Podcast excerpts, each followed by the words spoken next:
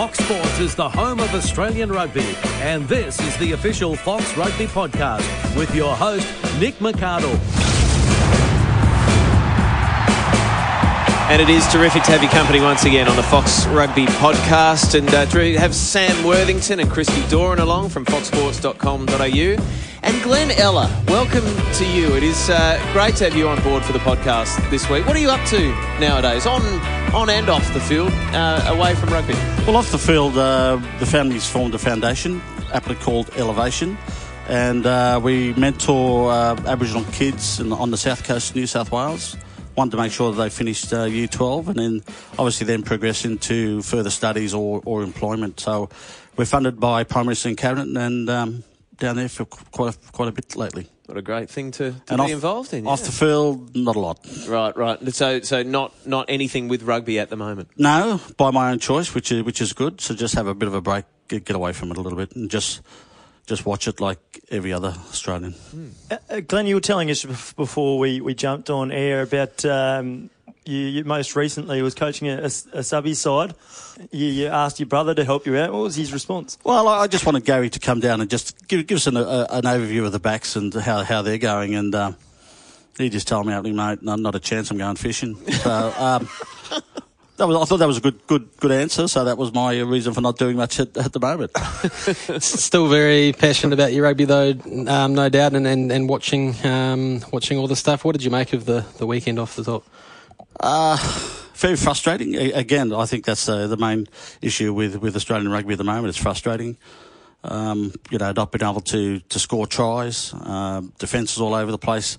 Look, there's just not one one point you could put on the Wallabies' performance at the moment, but you know they, they need fixing in, in a lot of uh, a lot of areas. When you are watching a game like that, do you have your, your backs coach's hat on? Do you think, oh, well, what are you doing there? Would, you know, should you be doing this, or why aren't they doing this? Is it difficult for you to watch a game without having that thought process? Yeah, oh, definitely, wi- wi- without doubt. And, and you know, sometimes you preempt uh, what's going on, and my wife sits there and looks at me, but you know, you can just see th- what's things evolving. And um, at the moment, with, with the Wallabies and way they played last last week or the last couple of weeks, obviously, uh, they they're moving sideways with the ball, and obviously Kurtley exacerbates that a little bit because his first reaction is to go sideways. But the trouble is, everyone else goes sideways as well. Like the old the old days, if you run straight, you hold someone up. At the moment, we're not holding any defence up, and they're just sliding across and knocking us over. And is that twofold in that, okay, we know Kurtley has propensity to do that, so someone's got to come and straighten him up. Exactly, exactly. Look at. Look, Mark was a, a great five eight. Obviously, um, he used to drift across the field as well. But he had guys like Lloyd Walker, who's down a little bit wide and then hit the ball straight. You know, someone's got to hit the ball straight eventually, and you know, with with the, with the, with the line out being all over the place as well, it's uh, in terms of first phase plays and trying to bust the line there, we're all over the place. We've we've got no chance. I mean, I look, I watched the game again. Uh, there's no deception in what we're trying to do. Um, so it's you know we've got to go back to square one. Watching the Wallabies at the weekend, that, that as you said, that a lot of lateral movement um, and not engaging the, the South Africans um, more directly. Was that clearly the game plan from Stephen Larkham? Do you think, or is that just how it how it played out on the field? Well, again, Steve is probably one of the smartest rugby brains that I've ever been associated with without doubt. So that's what again frustrates me that a guy who've, who've got astounding talents on the field he's not translating that to the, the guys of you know that, that is coaching. Um, very frustrating. Um, you know, he should be he should be telling them what to do. Uh, And the guy's not thinking. Are they thinking on their feet that hey, this is not working? Like they've, they've got to react to how they're defending as well. Whether that comes from the coach's box or that comes from players on the field saying, "Hey, this is not working. What are we going to do ne- next?" I don't think there was any play that come back against the grain. As we went, we went sideways and we passed it sideways, and the ball went over the head. You know, we got away with it once where where you know Genia passed passed the ball and we, and we scored in the corner, but that was the only time. You know, nothing come back to hold that drift defence up. Glenn, you've coached for for the Wallabies with Eddie Jones in the early 2000s, and, and you've also recently, and, and it, re- relatively it is, just a couple of years ago, you're part of the, the England setup too, Argentina in 2017, and, and also uh, in the three test series here in, in June in, in 2016. from an English perspective, looking at the Wallabies, firstly, have you seen uh, a digression? Have they digressed? Do you think over those couple of years, or do you think that uh, that from an English lens that it was quite easy and predictable to to watch how the Wallabies were playing? Yeah, look, uh, when we come into that series, I obviously knowing Cheika and what's the Wallabies, I had a fair idea of what they were, trying to do. Um, in terms of whether they digressed, uh, I've got to be careful because look, I am good mates with with, with Cheika, and um, you know, I after the English series, I wrote a couple of articles on a on a website that sort of got under his under his nose a little bit, and I got criticised only because I was saying that the Wallaby skill level is is is terrible. You know, defence was terrible, catch and pass was terrible, uh, kicking was all over the place, and then you know he had a few word goes back at me, and, and well, that's he, fair enough. He questioned your patriotism, didn't he? Exactly he, right. He, he did. He said, uh, "He said, what's it, what's an Aussie doing working for England? I don't know where his where his head's at at the time." Well, yes, I did. I did cover that, and that, look, that was very disappointing because you know that's just the way that professionalism goes at the moment. You know, you've got there's not too many.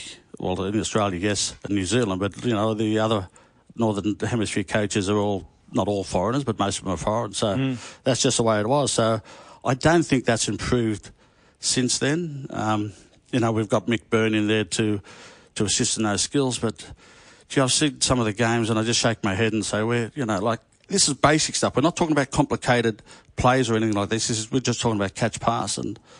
Uh, unfortunately, a lot of that's very poor. Phil Kearns, throughout the commentary on a, a number of occasions in the second half uh, on the weekend, said that the Wallabies need to just stop trying to score from each play is that what you're seeing too? Because that, that also is a, uh, the Wallabies' first phase. Typically, are just spreading the ball from side to side, and, and, it doesn't seem like they're ever going through the forwards through the middle. Well, you know the old saying, you've got to earn the right to go to go wide, and yeah, if, you, you keep on going wide if it works, but if it's not working, you know that's where you have got to stop and say, okay, well that's not working. What are we going to do? What's there doesn't seem to be a plan B or C.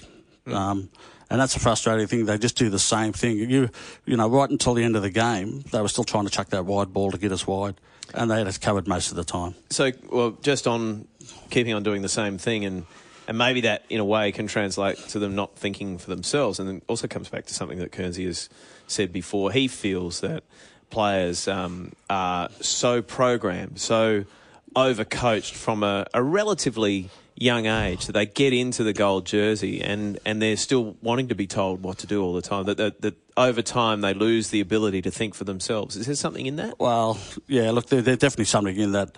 I mean, I used to look after Kurtley when he was coming through the, the, the GPS system in, in St Joseph's College, and I, I'd say to him on many occasions, look, just forget about what the coach is saying just play the way that you want to play. And everyone's got to follow you because he was the leader. He was making the breaks. He was instigating all the plays. So you can't go into that regiment where you, you just got to play. You know, I mean, yes, there's a game plan you need to, to follow, but if that's, you know, you, you got to vary that based on what's in front of you, you know. So if you've got a, a, a, defence that's drifting all the time and you just keep on playing that, like no matter how good your backs are, they're going to get knocked over. So you've got to start thinking on your feet. And that's got, that input's got to come from the, the whole back line, not just one play. So you can't lead up to Bernard Foley to make that decision. You can't leave it to Kurtley. When they have a break, okay, what's working? What are we going to do next? And that's got to come down from the box as well.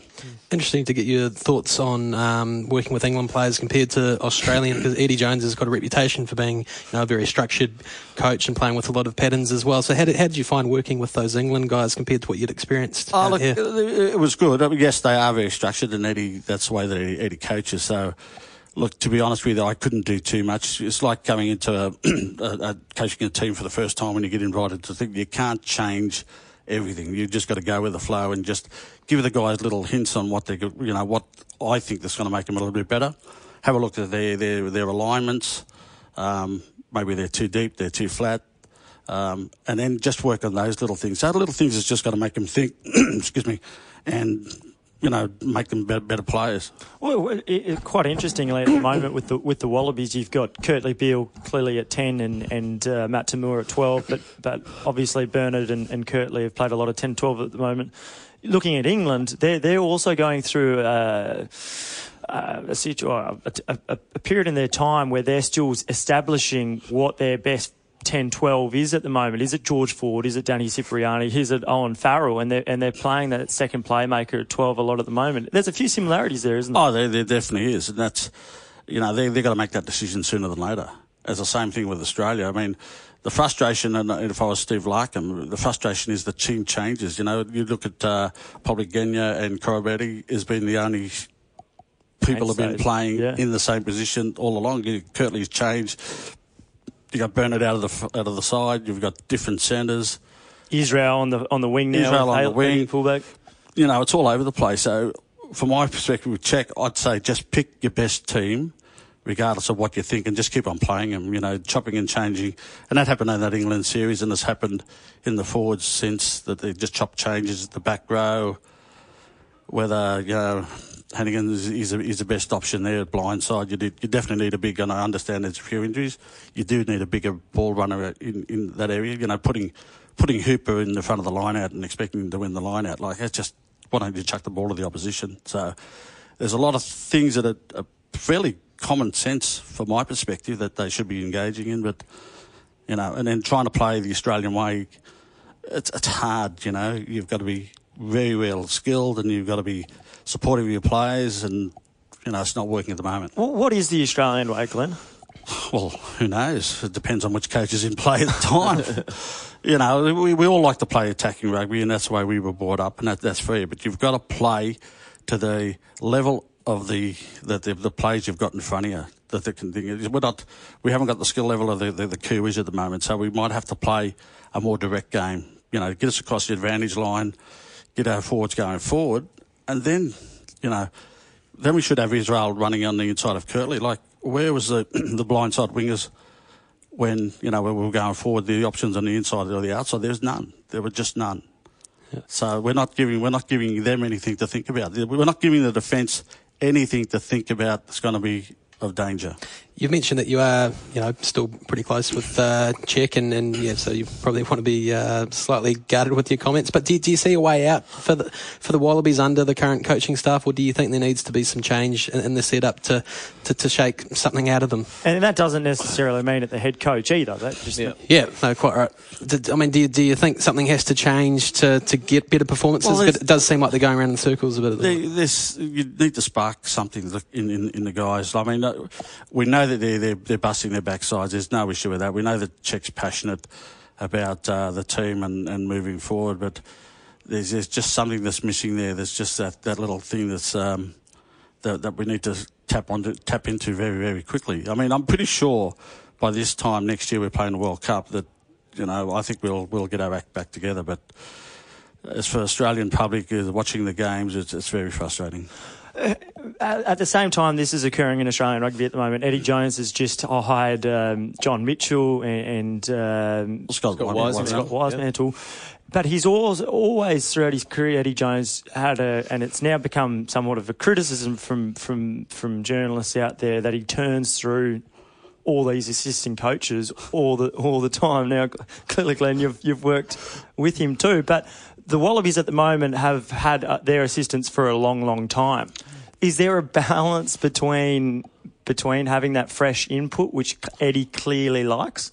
Yeah, I, I think so. Look, and, and knowing both guys, they'd be very tough to work with because they're you know they're so passionate and they're so um, emphasis on detail. Um, so look, that does put a lot of pressure on the on the support staff as well. Um, Geez, I don't know what to say after that.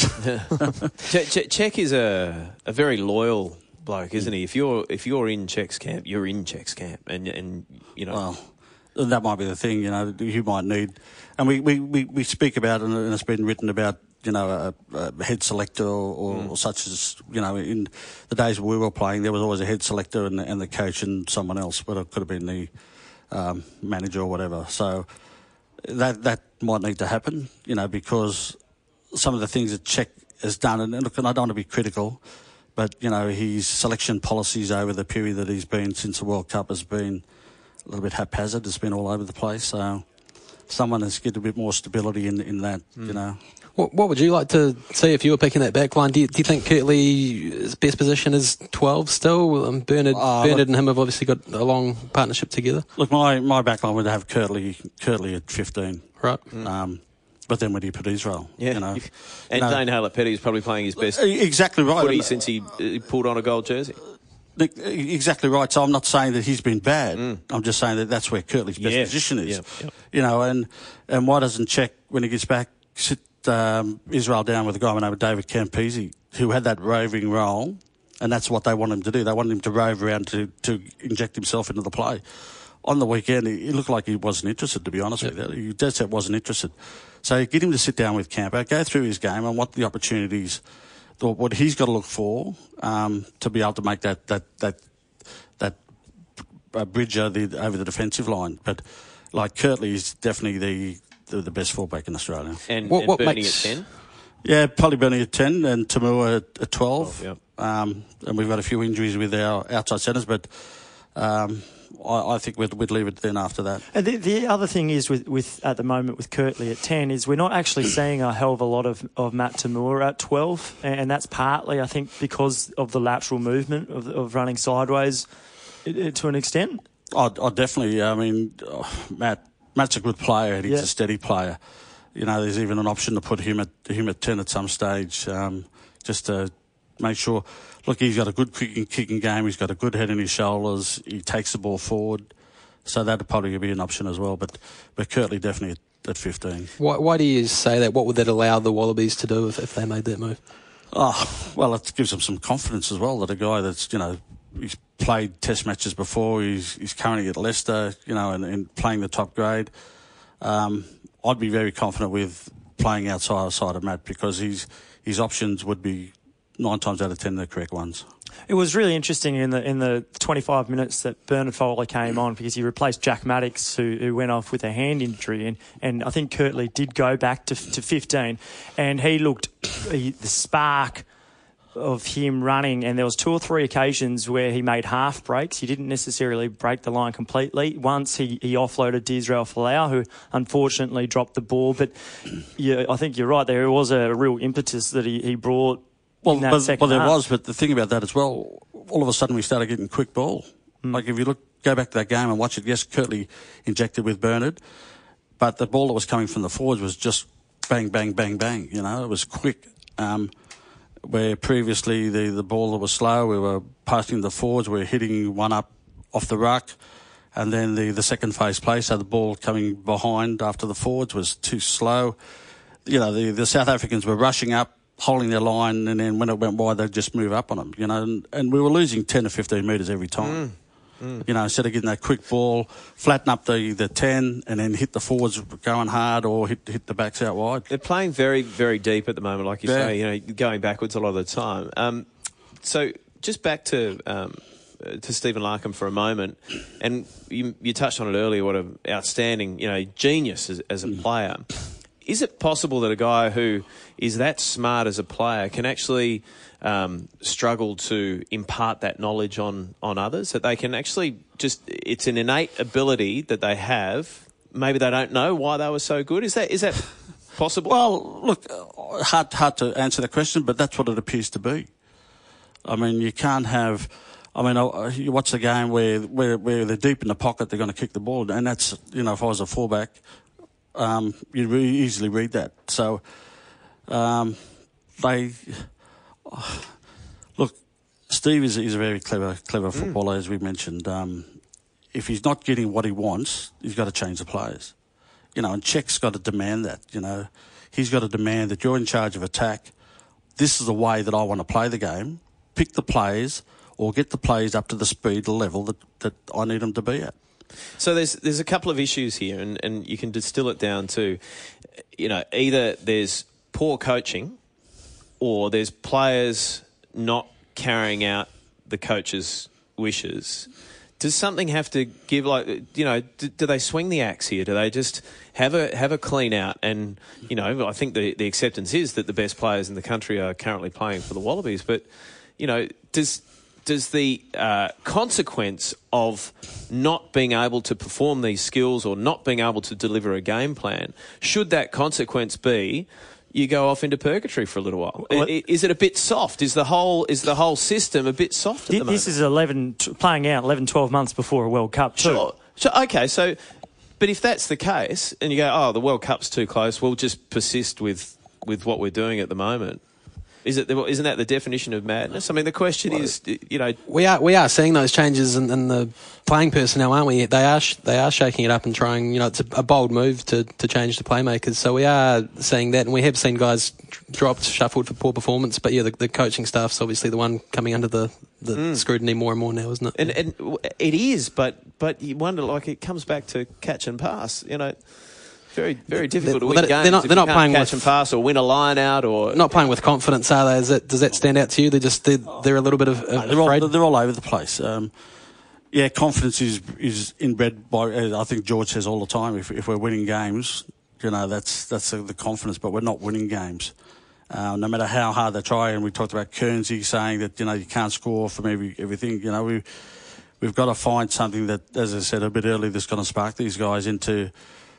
You know, it could be uh, you know a, a good play, a big hit. I think you were we were talking about a bit earlier. Uh, but something's got to change in, in right mediocrity, and that's what we, we've been dealt up every week. It's so frustrating, as we spoke about earlier, going to the local shopping centre and every Tom, Dick, and Harry pulling us up and saying, What's up with Australian rugby? It's not up to us to defend Australian rugby, it's up to Cheika and the his coaching staff and the team to get us out of this mire. Something that Stephen Hoiles has been commenting on a lot recently is this is although the this is playing out on the international scale at the moment, so uh, with the with the with with the Wallabies, that you look at the the 20 results for the last six years and, and we haven't made a, the semi-finals. Um, there's there's there's constant talk about the NRC and whether or not that's the right pathway and direction. The the juniors and we're just having the pathway system with the with the programs coming in. Is, is this all a combination now of, of, of what's going on? Well, I, I think it is, and you know the things that was just talking about should have been repli- you know should have been fixed years ago, um, and we should be going into the golden era. But it's hard to put one your thumb on or the one reason why Australian rugby is struggling at the moment. But everything hinges on on the Wallabies, unfortunately. Um, if the Wallabies are winning and the Wallabies are going well, Australian rugby is going well. What about from a big picture point of view? Um, the, the game around the world, there's a lot of debate about the, the health of it at the moment. Um, but do, like, do you enjoy watching international rugby? Are there particular teams, players, trends that you that you you know dialed in on at the moment? Oh no, I, I love watching rugby, obviously, especially international rugby. Um, All Blacks obviously are setting setting the pace, and um, and you know they they're going to be hard to beat in the next World Cup. Uh, yeah, rugby is healthy, and, and we, we say to people, you know, who are bagging rugby in Australia, I said, look, rugby's going really well everywhere in the world. It's just struggling in Australia, and yeah, we compete against AFL and we compete against rugby league, but we've still got some really good athletes, and but that's been we struggled with against those two codes for, for, for many many years now, so we can't use that as an excuse. Um, whether it comes down to the coaching, and that coaching, when I want to say coaching, that could start at schoolboy level.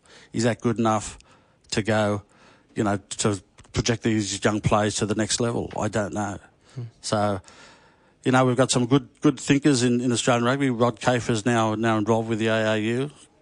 Um, we've just got to get back onto onto the basics of the game and teach the basics. Don't teach the flashy stuff. The flashy stuff comes with when you can do the basics well. If you do the basics well, then you'll be able to progress after that. And I think that's that's certainly part of Cave's philosophy is trying to get um, from the very youngest ages a, a similarity in the way teams are, are coached, so so that you have this flow through effect um, right right throughout that you you want to play the same way that you that you're using the same skills that you you know having some of the same drills some, trying to get uniformity throughout the Well, game you are again right, Nick. You know, people when we play, we played with a really flat line.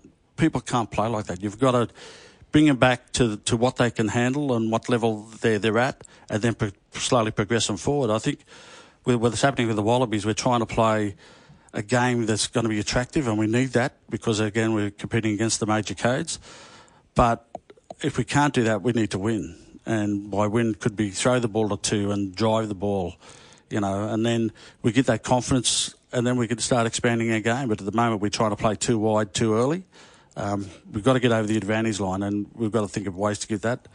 Unfortunately, with with the backs at the moment, with the, with the line out, we're, we're all over the place. But we haven't had any deception in our plays. I, I, I think we played a couple of scrum plays where we had uh, Hodge come in from the side, or Yeah. the worst thing we had, we had Israel hit it up once and or maybe twice, and that that, that was it. Like, where, where's that flair gone? Well, this is all playing out, and there's another Test match to go this weekend with the with the Rugby Championship coming to uh, climax. Uh, Argentina this weekend. What have what have you made of Argentina's rise over the, over the last couple of years? But th- th- they're clearly doing pretty well. Oh, I think I think they've been fantastic. You know, they got beaten by obviously a, a very good All Black side in the weekend, but I think what they, they've taken back is the, the offloads where they're offloading the ball a lot more. And uh, did Australia offload a ball Yeah, that- last weekend? I did. Um, one or you two. count them on, yeah. on, on one hand. So they're offloading the ball. They've got some very exciting outside backs, and with the license to just just you know run the ball. Um, so it's a really big danger game for us, especially if I think they're in Salta They this yeah. week at, at altitude. Were you there uh, last year? With, with Uh, we were in uh, San Juan, and uh, I can't remember the other one.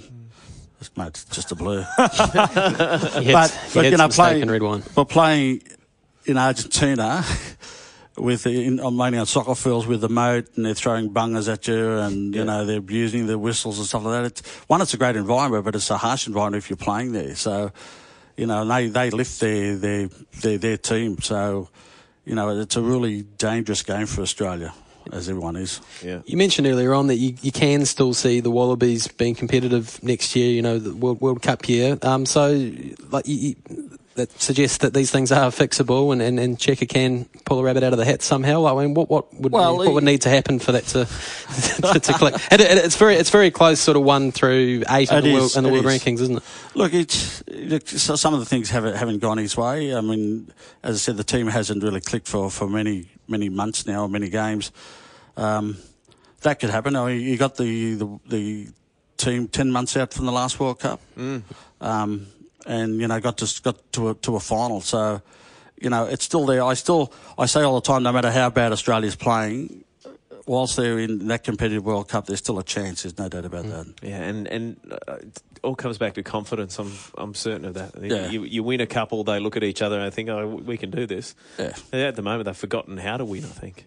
Well, it is. I mean, they, they, yes, they got one more game to go. Then they got what three or four in the Northern Hemisphere tour. Uh, three. this year. Three. Yeah. Yeah. You know, they look. If they don't win those games, they've got to play well. You know, if we get beaten by the All Blacks, but people are saying, "Gee, Australia played really well, and we're not that far away." Mm. We can't say that at the moment. So. Mm. Um, that's what we need to get back. If we're not that far away, by the time we come to the World Cup next year, we'll be a lot closer. Well, we've spoken a lot about the Wallabies and their shortcomings, but the Springboks, so I don't even know if I've mentioned the score yet, but 23 12 winners, and this comes off the back of them beating the All Blacks too. So it's not like the, the Springboks is a, a poor side by any stretch of the imagination, and, and their defensive effort was once again incredibly outstanding. Do we place too much emphasis at the moment on on the Wallabies? Score or scoring points, but Well, but don't need to. well, they they certainly do need to, but South Africa's proving that that Yeah. defence is is what you've got to build your team around. Yeah. It's fair to, fair to pay credit, a lot of credit to the Springboks who have defended incredibly well the last two games, but you know, clearly we are going to focus on, on the if Aussie you- side of things. But, But, the, but, but if you do that, well, whilst I agree with that too, but we didn't shot that much at them to Yeah. to break their hmm. defence, and, and that's that's a disappointing thing. If if we'd have used all our arsenal and and put in the tricky moves and we hit the ball hard and stuff like that, no defenders, yes, by all means, put up your hand and say that. But you, gee, we fell into their their, their trap early. You know, giving the outside, you know, that it looks like there's space there. The ball goes over the top, and we they come across and and, and cover it fairly easily.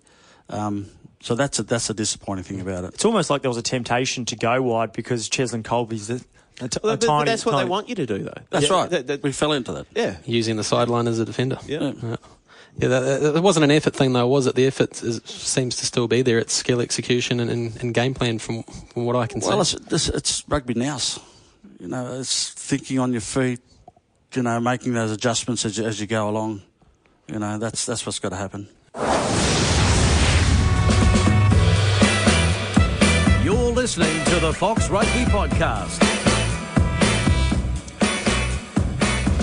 Glen, um, just want to pick up on uh, something that we sort of touched on a little bit earlier. But uh, Eddie Jones and, and your time with Eddie Jones, you've known him for such a long time now. How many years do you reckon you've uh, you know worked and did you you would have played together too? I guess. Ah, yeah, we've known Eddie's for about 55 years, Yeah. 54 years. so, you, so you're reasonably About- well placed. Well placed. you're reasonably well placed Well- to, to talk about You know him, but do you really know him? Well, that, that, yeah, indeed. So, but how has he changed uh, over time? You know, from the from the time that you worked even as an assistant with him with the Wallabies, how's he changed? Uh, look, I think he's well mature. Well, it's hard to say a sixty-year-old, sorry, fifty-nine-year-old per- person maturing, but I think he's not as uh, uh, as intense as he, that he was. Well, he appears to be on TV, but you know, when when he's coaching, he's nowhere near as as demanding as he, he used to be. Yes, he still needs the guys to get to a certain level, um, but he's more willing to be a little bit uh, slower in criticism um, for those players. So, yeah. Where, where do you think uh, England is at at the moment? Because uh, they came out of the- last World Cup and didn't get it out of the pools. There's a lot of pressure on them at the moment because they've a little bit like Australia have, have struggled this year. Um, and, and the and the World Cup, it's it's going to be uh, it's going to come around pretty quickly. Yeah, look, uh, I do, I do speak to Eddie, and after that, that, that run of losses, obviously uh, the last season, it's very important that he, he, he picks it up, and obviously he has a win. Uh, you think Australian press are pretty uh, ruthless. Um, it, it, it hurts him. It does. That um, it's a bit like Cheika. That you know they're they're working very hard on to win games, and it's just not happening. So it's a little bit frustrating. You're right about where what does he do with his midfield backs? I think I think they need a Pocock. They they haven't had a genuine number seven for, for many many years to be able to contest at that that breakdown. So he's got to pull um, pull one of those people out of the hat. Um, and then you know what do you do with the backs? Hmm. You know. There can't be any question that when England's had success over the last couple of years, it's it's been because well they've had Billy Vunipola in that side, and, and recently Yeah, he's been not been there. That's right. oh, look, he's, he's Similar to Australia. Yeah, he's the world's biggest man. I'm telling you, Billy, and uh, and he does take the ball forward, and that's that's the thing. He gets across the advantage line from standing starts, and and a lot of the, the attack is then based off uh, off off the back of that, um, and that's why we talk about Australia. You know, having a big back rower carting the ball across the advantage line. We're not. We haven't got one of those. Um, so you know he, he's he's under pressure. I mean, a couple of more losses and they'll be calling for his head. Obviously, they won't do anything before prior to the World Cup, but um, they they're, they're demanding. They've got a lot of money. They spend a lot of money, and they're demanding the results. It's been an incredible turnaround, hasn't it? Because with that run of what, 16 in a row, wasn't it? Um, 18. 18. 18 in a row.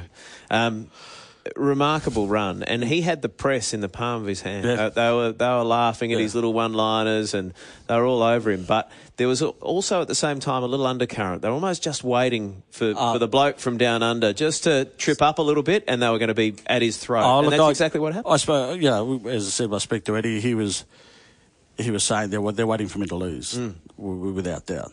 Um, and then you, you you you don't lose one, you lose two or three on, a, on the trot, and and the blade toss is on you. I mean, it's like any position or, or coaching position in world rugby with the with the major teams. The pressure's on, um, as Cheika is finding out now as well. And Eddie's Eddie's the same thing. He's um, he's got to decide on his best team as well, and you just push them forward, just keep on playing them.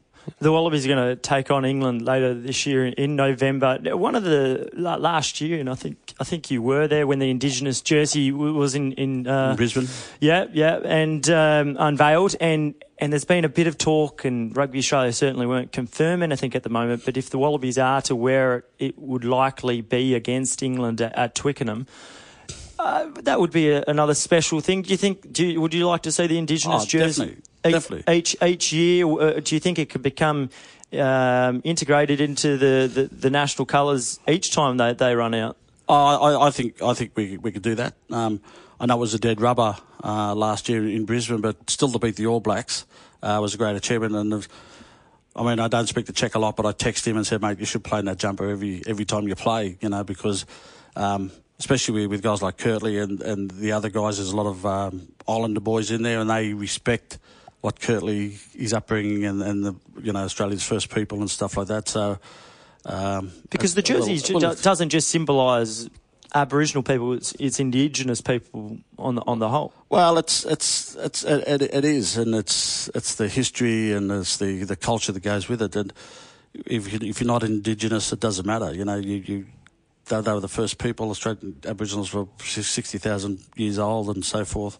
Um, that they they're, they're playing for that. I mean, you look at the Maoris, for mm. example, how passionate they are when they, when they play, and they do the haka and and they get behind it, and it doesn't matter. All the other players, non-Indigenous players, are, are passionate about it as well. Welcome to Country has become such an integral part now of, of our test matches. But, but what did it say to you on that night in Brisbane with the Indigenous jersey? Well, the fact that it, it, but it wasn't just the, the team that embraced it, the, the entire Australian rugby community Exactly. got J- on board Jerseys with it. were sold out well Yeah. in advance. They had it, it must more. have been as a as a proud Indigenous man. That must have been huge for you. Well, it was recognition of our culture um, and our probably our input into Australian rugby. Even though you know there's only about 14 Indigenous Wallabies, uh, it's still a recognition of what's gone on in the past and hopefully what could, could even be better in the future. So, um, for my brothers and all the other Indigenous players that have played for the Wallabies, it was recognition that you know we uh, have some part of, of history in, in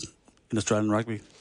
Before we let you go, there's a couple of other brothers across the ditch that are going pretty well with, with Jordie Scott and Beauden Barrett. Um, do, do you watch them and, and think about the old times of when Gary and Mark and you were running around? Oh yeah, I carried them for years, mate. Look, it, it does. It's it's good to see see see the guys um, playing. You know, three three players playing in, in a test match. We never got to do that. We only had two of us on on the field at, at any one time. We we got close a couple of times, but it is good to see that and them, how their their parents must be pulling their hairs out, you know, and nervous and stuff like that. So, Who would win a backyard game, Ellas versus the Barretts? what do you reckon? ah, the big second row, no, definitely Yeah. the Barretts. Yeah. they got a bit more size. I mean, They'd win, the Yeah. line, they'd win the lineouts anyway. Oh yeah, definitely. Um, Glen, it is terrific uh, to have you with us today and, and just have a chat. And I think we've covered uh, a fair bit. And, and I know that you are desperately wanting the Wallabies to, to have some success as we head towards the World Cup, as as we all are. And uh, and hopefully Cheika is a, a big part of that going forward. I hope so too. Terrific. Thanks for being on board. My pleasure. And thank you for your company this week on the Fox Rugby Podcast.